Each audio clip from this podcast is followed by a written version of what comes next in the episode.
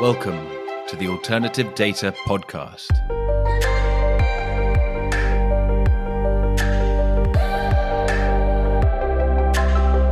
Welcome to the Alternative Data Podcast. I'm Mark Fleming Williams.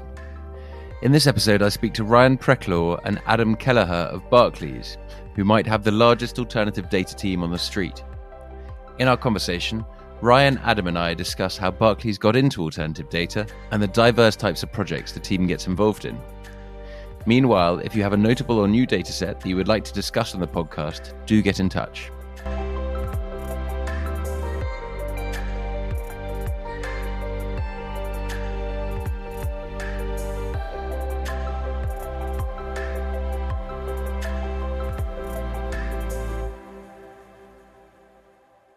So in this episode, I'm joined by Ryan Preclaw and Adam Kelleher of Barclays. Thank you very much for joining today. Ryan. Thank you very much. And Adam. Yep, thanks for having us. Fantastic. So Ryan, Adam, I'm very excited to have you both on the podcast. Barclays is obviously a very big and important investment bank. All sorts of bank, in fact, not just investment bank. But so delighted to have you both on. Why don't you briefly introduce yourselves and your backgrounds and perhaps how you came to be involved in alternative data at the bank. So Ryan, do you want to go first? Yeah, absolutely. Maybe I'll start by just giving you a little bit of the structure of our team because it'll help to understand what we're talking about. So, at Barclays in research, we have a team that primarily works with alternative data, which we call data and investment sciences. And that's split into two verticals: data science, which is run by Adam, which he'll talk about, and investment sciences, which is run by me.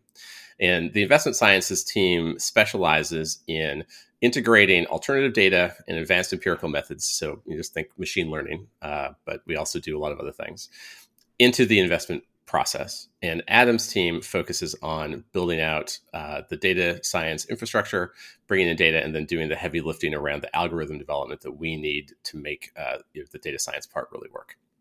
So for myself, I got into this, through what is probably a very traditional route, which is in my very early career, I worked as an economist in a consulting firm.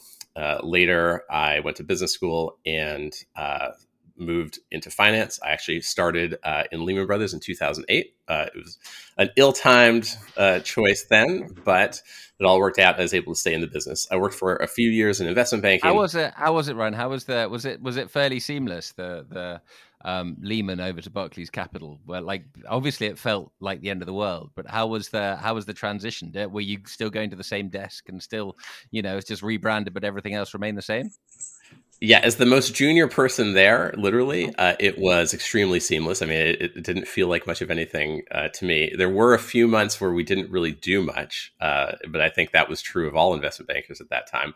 And then, I think that my overall experience was really a lot the same. I worked with the people who I had expected to work with. I did the kind of deals that I had expected to do. So, really from the view of the most junior person, it wasn't really so different. I think if you were a very senior person, it did look very different, but that was for sure. Way out of my experience at the time. You joined in August 2008, and then September 2008 obviously happened. So basically you were kind of a summer associate at Lehman, and then you joined full-time into Barclays Capital, something like that. That's right. But brilliant. Okay, so you're a Barclays lifer, as you were. I am. Yeah, I've been at Barclays a shockingly long time, much longer than I ever would have expected, but it's been a really good experience. And in part because from investment banking, I switched to then credit strategy research. So we sat on the desk, and my specialties were starting what is now, I think, considered to be quantamental. So you're bridging the gap between quant and fundamental discretionary investment approaches, and then macro work. And then through all of that, eventually it became clear that we needed to do better with data. And so, working with my boss, we proposed to create this team that would do data science. When did it become clear? It became clear to us around 2016 or 2017. And I have been then running this data science effort, or at least my part of it, since the beginning of 2018. So we've been doing this for almost 5 years. How did it become clear?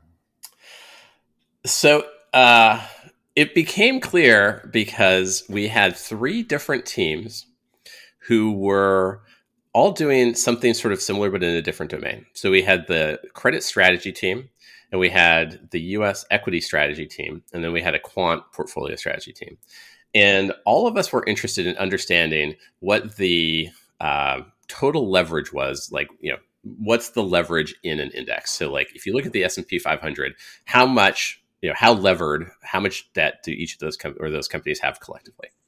And each of us wrote a report about that. And each of us had a completely different answer. And in fact, two of the answers were sort of in opposition to each other. Like one team would say, oh, you know, it's low and it's still falling. And a different team would say it's high and it's still rising. Now, there are some very like nuanced issues with how you calculate leverage across a whole index. And those, of course, we could work out. And that was some of the difference. But just from the foundation, part of the difference was it turned out that each of us were using data from a different vendor. And so even if, you know, we agreed on the methodology and which methodology worked, we were still going to get different answers. And so that led to this idea of like, well, look, what we need is some sort of central data function so that we can bring together all the different bits of data that we have into a common platform. And that sort of kicked it off. And so that was all around. Yeah, that was all around conventional data. Oh, sorry. Yeah. Sorry, that was going to be my next question. So that was all different sources of conventional data. So all data isn't in the picture yet. But as soon as we started thinking about what's the infrastructure to do this, it became absolutely clear that a big part of the value was going to be extended into alternative data, which was something which, you know, was already known, already sort of understood to be used, at least by some people on the buy side, mostly, I think, at that time. But absolutely something where if we did not move in that direction, we were going to be at a serious competitive disadvantage. And that's probably about the time when I entered the picture, I think, if I remember kind of the chronology right. So I was working at BuzzFeed at the time. I took kind of the more conventional path of a data scientist, I think. I studied physics in grad school, so got my doctorate there. Was actually studying network theory and how it applied in politics. So actually scraping the political blogosphere with my identical brother and understanding how information spread across it. Followed that to join my brother actually over at BuzzFeed to study virality there. We did something called the Pound Project, which made a big impact in the ad industry at the time. That kind of propelled us forward to, I became interested in causal inference at the time and kind of grew that interest into a blog, which became quite popular. Did a bunch of talks around the city, New York Times, Spotify, a few other companies. Ended up teaching it at Columbia and realizing that if I really wanted to, just quickly on that, Adam. So you were able to measure essentially what the human wants to click on, what the human mind is most interested in clicking on, and so then you could find those touch points, and then you could feed it back through the system into the journalist to say, right, this is what you need to write because that's what the customer wants to click on. Is that right? It's more like, you know, I think that's a good synopsis. You know, we wanted to see how content spreads across the internet. You know, is it one person sharing to another, which is kind of, I think, our common perception of it, or is it being broadcasted out just by kind of big Twitter sites or Twitter pages or Facebook pages or otherwise? It turns out it's a bit of a mixture between the two, and we could try to leverage our understanding of how the depth of this sharing went to try to generate more viral content and to really distinguish it from the stuff that was kind of broadcasted out otherwise. So kind of fun work there. And that would have required developed a deep understanding of social networks and social media and how they interlock and what going viral on Twitter means versus going viral on Instagram or TikTok. Or whatever. Absolutely. But what's interesting is it wasn't going viral on just one thing. You know, this drove a more cross-platform strategy at the time, where something would start on Facebook and then jump over to Twitter and start propagating there. Then from Twitter back onto some other site. So we could actually trace it from one platform to another, and that was the big advantage there. It was actually cross-platform technology. You could have been very useful in the COVID situation, couldn't you? That's very, right. Very similar. Well, it's funny. We did do some viral modeling kind of in the early days of COVID and understood the reproduction number, measured it, compared it with some literature, and was kind of on the mark there. Checked out how it was spreading throughout the city based on location data. Just really interesting stuff.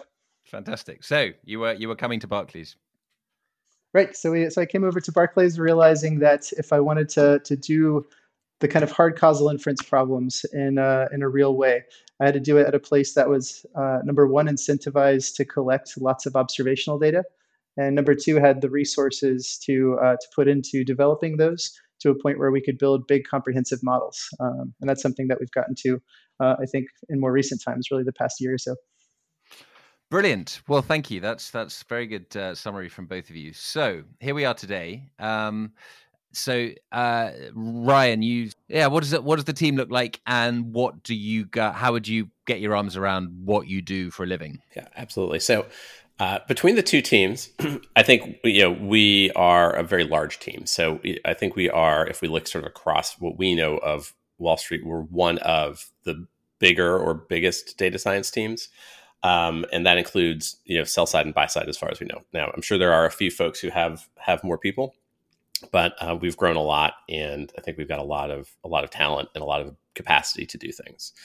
In terms of what the team looks like, I think it maybe looks just a touch different from sort of a standard data science team. I think we do have a lot of folks who look similar to what you'd see other places. We have a lot of people with PhDs. In particular, we have a lot of people with PhDs in physics. I'm not sure what it is about physicists, but they certainly seem to fit really well into the data science world.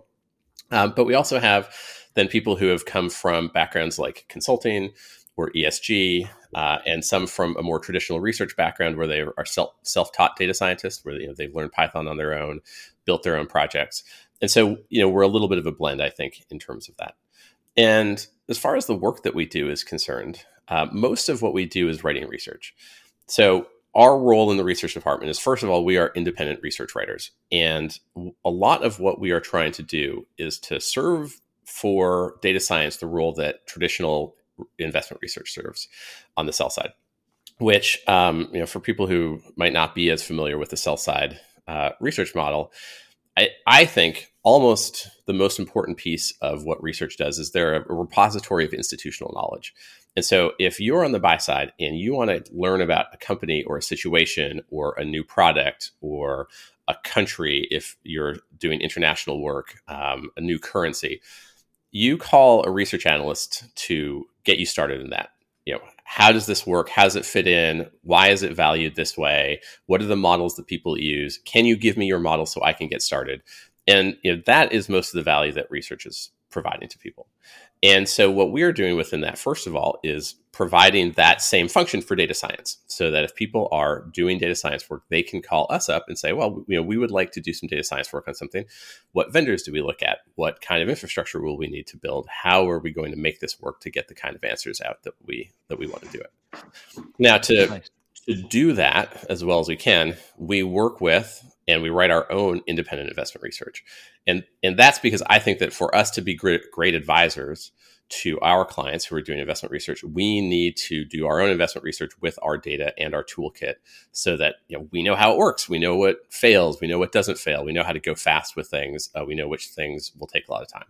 And so, in the past year, we've written more than 500 research reports, most of them in collaboration with some other research analysts, and a few of them independent and on our own. Do they look like the traditional research that you're talking about, in that do they have a buy or a sell and a reason for our conviction? And do they look like that, or are they're kind of set up differently?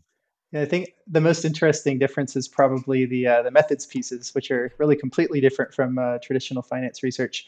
I think part of what Ryan's suggesting, that we want to be a repository of institutional knowledge, extends to how do you do data science in a finance context. And so some of the things we'll do is write reports assessing methods for tagging documents with company names, for example.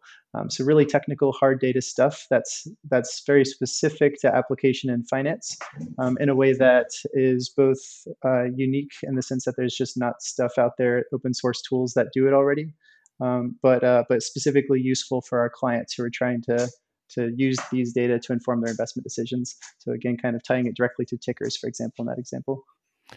It's quite interesting that, in that a lot of this space is people doing the same stuff and would rather die than let you know what they're doing. Whereas your model is, this is what we're doing and we're going to publish quite clearly all the ways that you can do it at home type thing. Yeah, and we've even gone as far as open sourcing some of our code. So you can actually find that on GitHub, just as not even just to client, but to the general public. But of course, it's aimed toward our clients to make it easier for them to work with vendor data specifically. So clearly, if you're a hedge fund, then you are you're motivated to do this work in order to make a lot of money yourself, and you know, you don't want anyone else to be doing it for, you know, obvious reasons. From your perspective, what's the goal? What's the aim? Are you trying to is it for the greater good of Barclays and the reputation of Barclays and the brand? And so all the potential clients who are wondering which investment bank to use for their M&A and all their different needs, then they'll come to Barclays because, you know, they see Barclays doing the best stuff. Is that the idea? So I think it's more of a client facilitation. So, I mean, going back to that analogy of traditional research, you know, no person on the buy side, I think, calls up a bank and says, you know, tell me your buys, and then turns around and puts them in the portfolio, right? Their job is to come up with their own work to make that particular decision. And therefore, what research does, it's not tell them what to buy or what to sell or how to make that decision. But what we're doing is giving them the pieces that they need that then they don't have to develop themselves, so that they can focus their time and effort on doing, you know, their truly differentiated research, the thing which is going to set their decision-making process apart from other people's decision-making processes, and skip just the time it takes to invest in, to Adam's, talking about some of the methods notes. Well, how do I take a news document and decide that this news document is talking about Google, the company, rather than Google, a search engine, or my personal experience with Gmail, and then use that as a piece of information as a feedstock, right? It's not a real value add for them to say, I have a better way of tagging the fact that this is referring to companies and that this particular company is the one referred to. And so if we can create that for them, it creates a lot of value for all of our clients, and they can all use it. And then each of them can take what they create out of that and do then their individual process that helps them to create a lot of value. And that's where I think we fit into the process. It seems, and maybe it's no coincidence that you say you have a lot of PhDs on board, but it feels a little bit kind of academia adjacent, in that you are putting out an awful lot of stuff, which to an extent, yes, your clients come first, but you don't seem to be too worried about it getting into the wider market and perhaps going viral in a BuzzFeed kind of way. And so people seeing these notes, and so it being, you're essentially doing research which is furthering general understanding. Does that feel kind of, is there something there? Are you a little bit like well-paid academics? I think the methods notes are probably the most on the border there. I think they can occasionally walk the line between academia and application. We definitely keep it focused toward the application in the sense that we don't really fully flesh out, for example, deep performance statistics of things, and really favor instead high-level actionable evaluations of algorithmic approaches often. We did the entity tagging paper, I think, is a good example of this. There are a bunch of academic papers for how to do entity tagging in documents. We kept it surface level in the sense that we just tested out these different approaches, see which ones work better in very actionable terms, which ones get the tags right more often, which ones discover more of the tags that are in the documents, and publish it for people to use as a resource in that way. What do you think, Randy? Do you have more to add there? Are you publishing on Google Scholar? No. So we're keeping these. We did talk at a conference about that one, but these are in our internal platform for our clients to use. So it really is directed at our clients. Yeah, we do have some academic work. So, for example, we've done some work on ESG, which has been published academically. Just as an example. I think the way that it is sort of correct to think of it as being a little academic, I think that we have a tremendous freedom to explore things that we think are interesting, because a lot of those things are also commercial, right? You know, I think that there's very little that we could do if you were to say, oh, look, there's absolutely no commercial application. We're doing deep research, which is going to pay off in 100 years. You know, I think we'd probably get some raised eyebrows. But the reality is when we take a bunch of, you know, physicists and applied social scientists and people who are interested in the world, we can give them a lot of freedom and an amazing toolkit and an amazing set of data that they can come and do amazing research, a lot of which is based on the things that they find interesting. And so I think in that regard, it does, you know, have a resemblance to academia. Fantastic. So let's talk more brass tacks. What data is coming into the team and how? So we have what I think is a very complete stack of alternative data, which extends from geolocation data, credit card data, a lot of different kinds of text data for various kinds of text processing. And I think it's a stack that looks sort of label for label a lot like what you would see at sort of the best data science teams that are working in the investment world. I think that one of the things that distinguishes us a little bit is that we have a really strong bias towards very raw data. And so if you think about all the different kinds of alternative data vendors in the world, there are people who sell, you know, essentially feedstocks. And then there are, I think, the majority of the alternative data vendors who sell some sort of transformed version of something that came from a feedstock. We are mostly buying those raw feedstock type data and working with them at that most granular level. And does that involve, are you trying to uncover new feedstocks as well? Are you that raw as well? Are you going and trying to chip away at the you know, the cliff, the mine yourself, or are you are you generally approaching existing providers? It's mostly existing providers. You know, we do have a few data sets and data products that come from Barclays' own proprietary data. For the most part, I don't think, you know, we're doing too much sort of raw creation.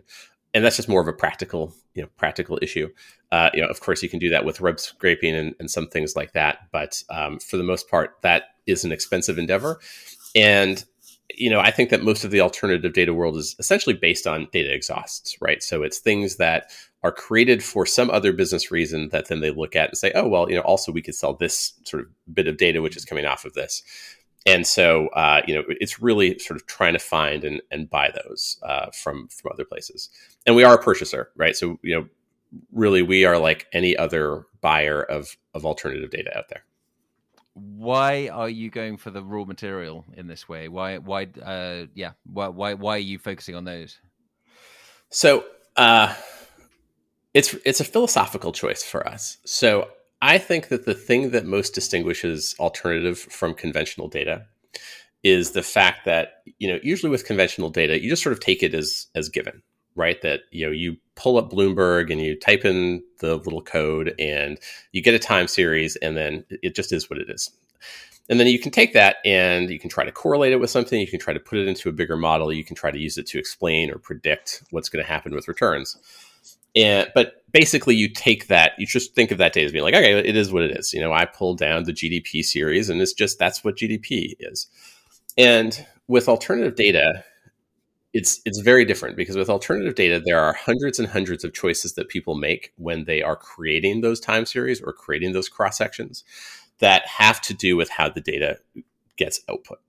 And the nuances and control over those decisions are, you know, for one thing, really what we want to be able to provide for our clients, right? So we want to be able to understand, here's how the choices that were made in the creation of this end alternative data product that transformed it from a bunch of basically unintelligible stuff at the top into something sort of meaningful at the bottom affects the kinds of questions it can be used to answer and affects the answers that you're going to get from those questions. There's a lot of biases in that. There's a lot of things that change the variance. And a lot of those are linked to the choices that people make. And so by starting with the most raw feedstock and investing the time and effort into doing all of the transformations down the pipeline, most of which, by the way, are done by Adam's team, you know, we are able to basically be the most knowledgeable. And so if we're trying to sell institutional knowledge, right, if our idea is to say, we want to be able to tell people, you know, when is this data going to work for solving your particular problem? We need to understand, you know, how is that created? Why was it created that way? What things were dropped? What things were not dropped? What kind of models were applied? What kind of shortcuts were taken? And do that ourselves so that we're able to be the best advisor and the most knowledgeable about how all of those things work. And so that's why we work mostly from raw feedback. We can be, you know, concrete about it. There's some data sets. I think grammar rules for natural language processing are probably a great example of this, where we want to write a rule that captures a statement in a document. So something like maybe a company intends to increase their debt, for example. And we can write some logic that parses the text and uses grammatical dependence to really generalize across lots of different types of statements, and then test that to see how well it works. Often we'll find it's got something like, you know, 90% accuracy when we test it. But then when we try to run it on a new sample of data, that'll drop to something like 70%, sometimes as low as 60% accuracy. So really substantial drop. And we know that a lot of people, when they write these types of rules, write the initial rule, they capture what they think they're capturing in the set of documents they built it for, but they don't test it in generalization. And so they don't do an additional layer of refinement we do in a lot of cases to make sure it's performing well out of sample. So that's just one example that makes it concrete, where you can get really material performance differences because of the nuances of the way that you build your techniques.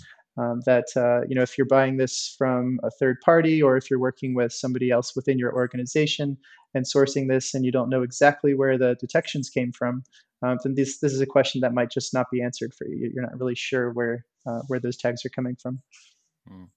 Mm. So you talked about 500 or so investment research, data research notes.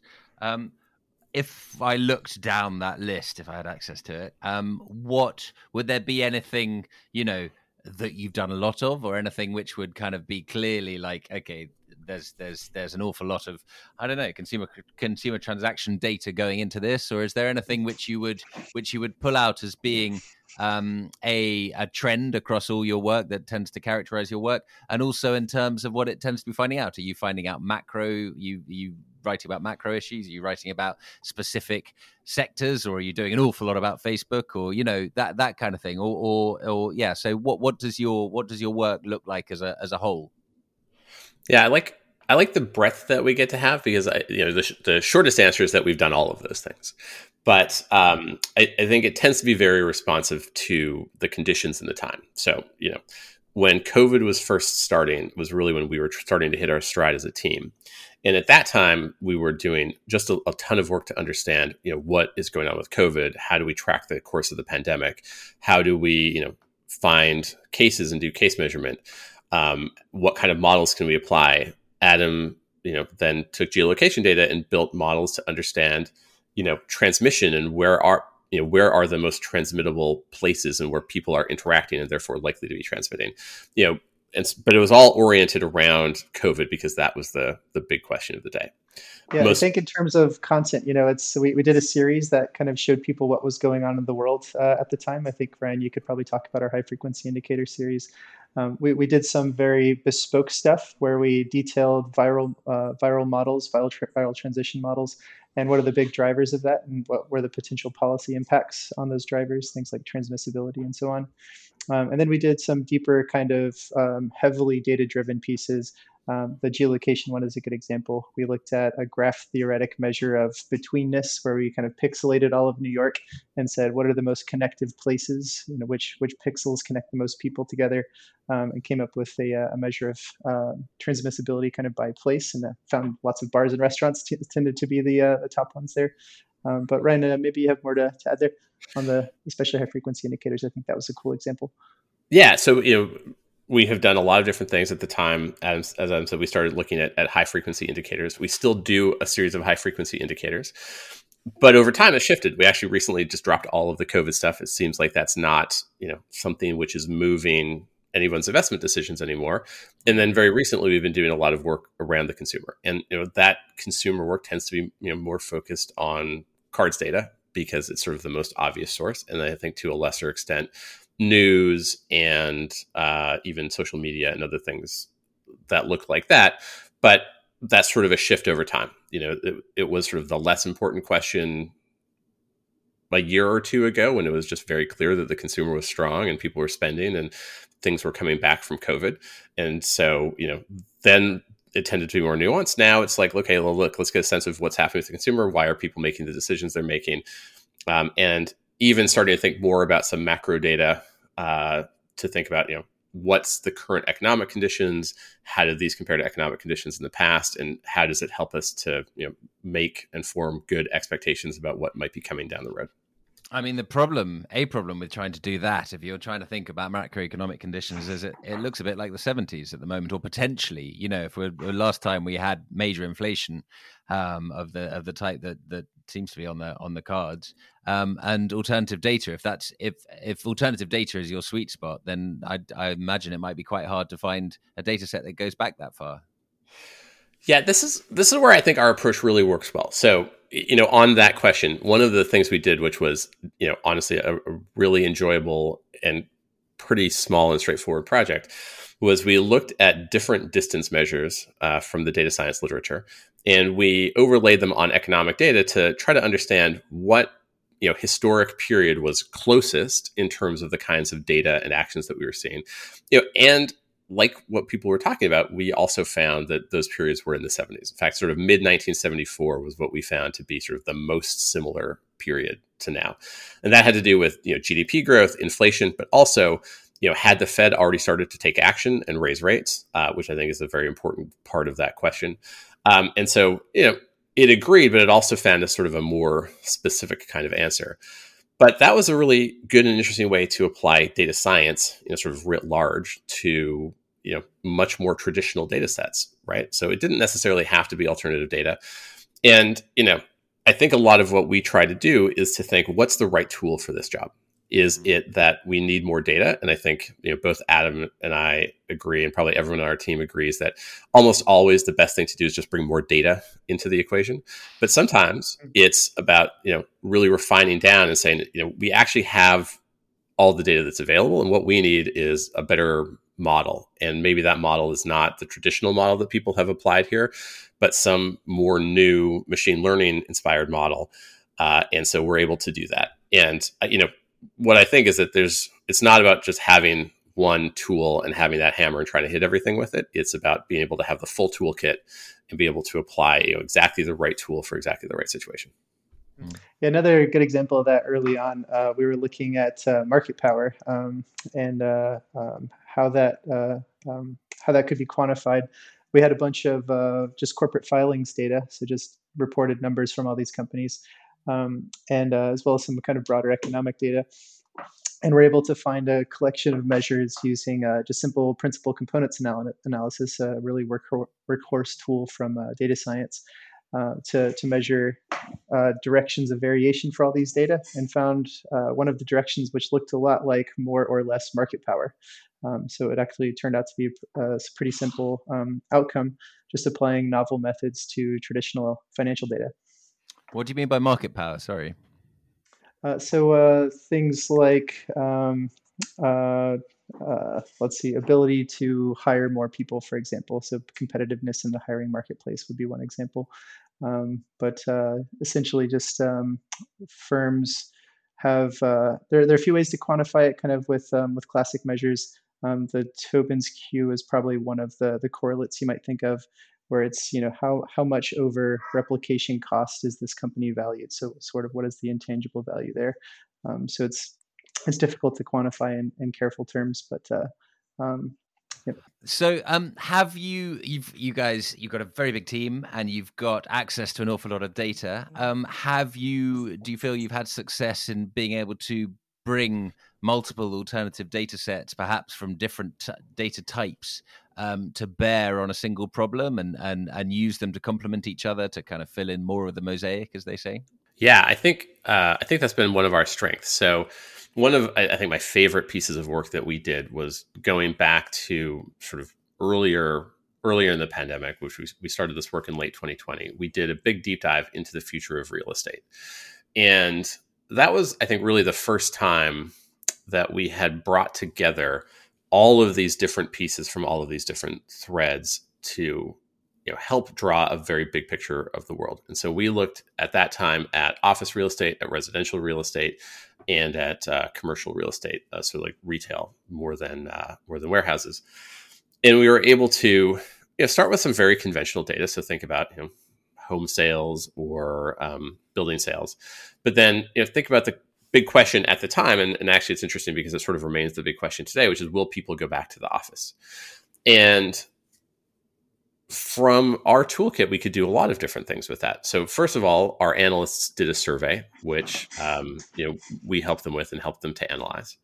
But we are also able to look at job postings and measure how many job postings allow people to work from home and look at the shift in that. And, you know, you saw a very clear pickup. So pre-pandemic, there were some.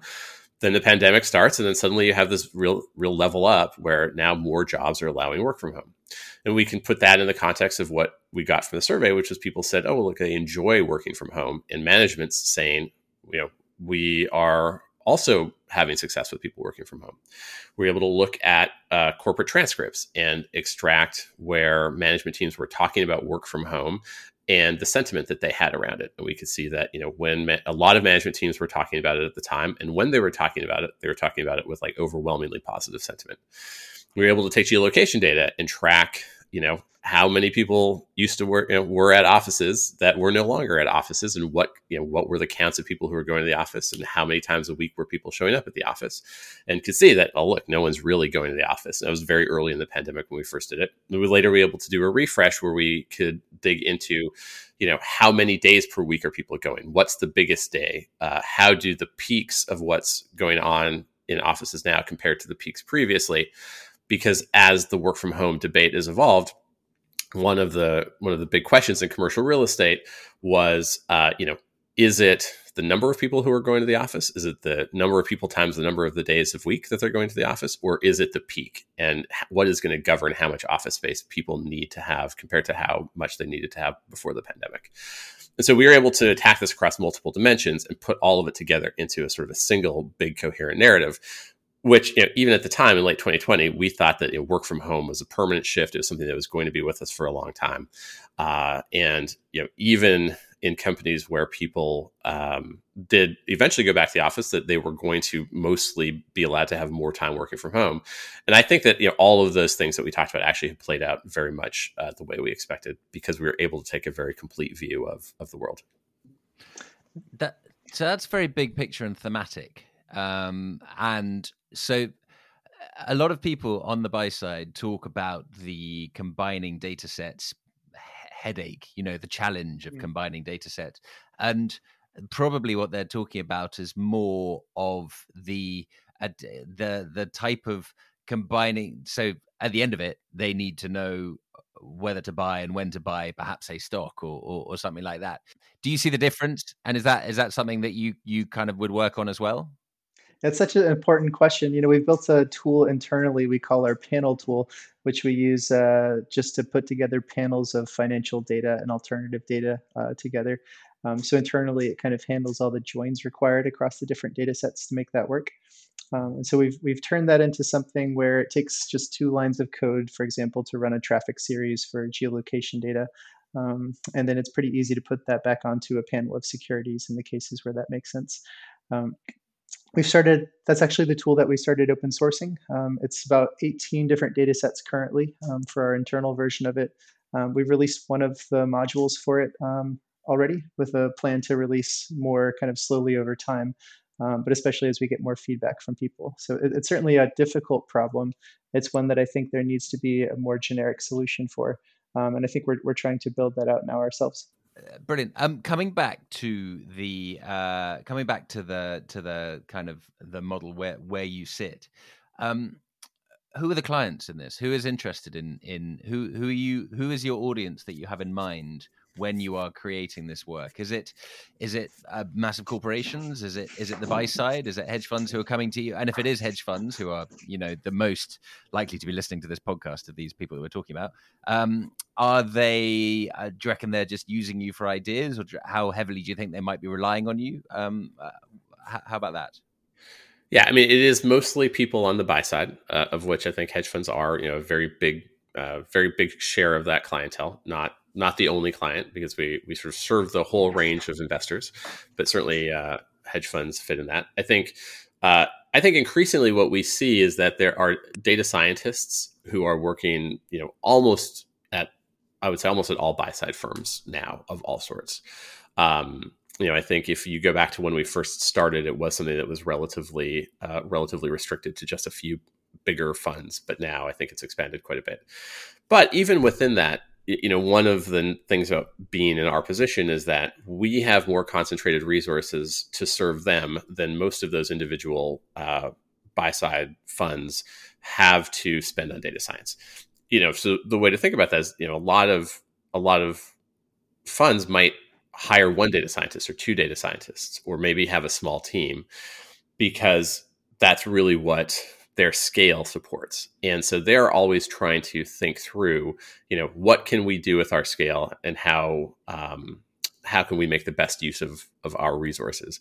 And I think that that's really where we come in from the data science perspective, right? That, you know, if we're facing an enormous fund that has 50 or 100 people on their data science team and has access to the full range of alternative data, they're our peers, and I think that we have a lot to say to them, and there's a lot that we can do with them in terms of having, you know, good conversations about what are the best practices, and, you know, what's the best kind of infrastructure and what's the best way to do things. But you know, it's a friendly conversation, but it's not necessarily one where they are absolutely depending on us for being able to get an answer. When instead you have a single data scientist who is working with maybe a large group of analysts, they are much more constrained. And that's where we can be much more useful, because they can come to us and say, oh, you know, I'm interested in trying out or working with this particular data set, but I don't know if the cost of it and the cost of me getting up to speed with working with it is going to help us enough to justify me spending that cost. And that's something that we do a lot of. We, you know, try out, we'll work with people, we'll talk about our experience with a particular data type or a particular research question that we would address with that, help them get grounded in terms of what it will take. You know, if they buy from this vendor, which is relatively raw compared to this vendor, which gives you a relatively complete, you know, end product, but maybe one where you have a little bit less control over, you know, what the answers look like. And then hopefully from that, help them get to something where they're creating a lot of value. I think the other thing that we do a lot of, and it's probably actually more than half of, you know, the conversations that we have with clients, are just around ideas. You know, you had asked about places where we sort of put that mosaic together for a single company, and we have done a lot of work like that. You know, you can look at, you know, a single company, and for example, we had done some work on Peloton with our Peloton analyst, where we looked at sort of everything. We looked at their subscriber churn. We looked at their rate of sell through for different kinds of equipment and what that looked like using, you know, cards data. We also looked at the kind of attention they were getting in social media and what's the sentiment about what people are saying about it. And we looked at the historic path for penetration for fitness devices, and we're able to bring all those together for Peloton. And in that case, you know, we're probably going to be involved in the conversation with the buy-side Peloton analyst to talk about those individual pieces, so that they can decide how much of that work they want to put into their own decision, or where they see a jumping off point for them to dig in a little bit deeper as well. Yep. Nice. And we're, of course, also happy to share code with our clients too, if they want to turn some insight from that into a process on their end. You know, we want people to be able to get started with that. So we're willing and actually happy to be very transparent on our methods for doing these things as well. Fantastic. So broadly, I just wonder, and I think it's hopeful. I feel like in the investment management world, there is a relatively small pool of sophisticated hedge funds who have made alternative data their thing, and who have been doing it for 10 years, and or 10 years. And they are the traditional users of alternative data. And then there's a big, the heavyweight, you could say sleepier or slower moving set of perhaps more long only investors, the rest of the investment management world, who would have great fun with alternative data if they hire the data scientists or put the money and the time into the resource to make it happen. And they, I feel like the sector's been waiting a long time for them to wake up to the possibilities and think that this is, you know, this is what we should be using. I just wonder if Barclays might be a route for them to realize, because basically it seems to me that what you're showing them is a, this is, there's a lot of money to be made here, and, you know, a lot of insights to be garnered, and B, this is how you do it as well. Do you see that process? Do you see that being a potential a role of Barclays in the market for your clients? Yeah, I think we certainly hope so. I think where a lot of that comes from too is to be able to talk, very coherently about the business case for it. I think one of the things that I saw when we were first starting out, and I think we've seen over and over again, is it can be hard to create a data science team which is sufficiently commercial. Which is to say, there's a lot of different moving parts, a lot of different decisions that people need to make in terms of who to hire, what kind of skills to look for, and then what infrastructure to onboard or build. Do you build it yourself? Do you just buy it from somebody? And then in terms of what data stack, what do you buy? What do you build? What do you bring in? How do you address it? That I think that's been part of the slowness of adoption in many cases, is that it's really sometimes hard to understand the commercials and understand the cost benefit and get it to a point where the benefits are really helping to meet the costs. And I actually think that in a lot of cases, that's where we've been able to be really helpful. We have done projects for people where they say, we're interested in maybe bringing on this data set to answer this particular question. And we would say, well, we don't have exactly that particular one you're looking at, but we have one that's similar. We'll do a pilot project and we'll look to see, did this answer the question that you thought it would? And we'll tell you how much work we put into it. And in a lot of cases, people said, well, okay, I'm glad that you did that. Turns out, I don't think we could get the value out of it that we need to justify it. But I think that being able to do that really does move the industry forward as a whole, because, I think where I think we've seen things go wrong is where people overinvest in some arena where it either in the way that they chose to do it, or just from the nature of the product that they were using, it had really no hope of generating enough value to be a business improver for, the people who were doing it. And so I think that a lot of the path forward is, what's the business case here? Are we going to make enough money if we invest this money in this as a business? And what kind of investment should we be making as a business? Because, that's the big question that you have to think about from an operating perspective. Yeah, and I think a lot of that investment is on the infrastructure side and the tech side as well. And so I think a lot of people have found it useful to talk through their stack with us, where we'll basically tell them how we operate with these different data sets, the scale required in terms of compute and storage, costs associated with that, and really help them kind of weigh their options about what to invest in, what not to, and where the value is for them.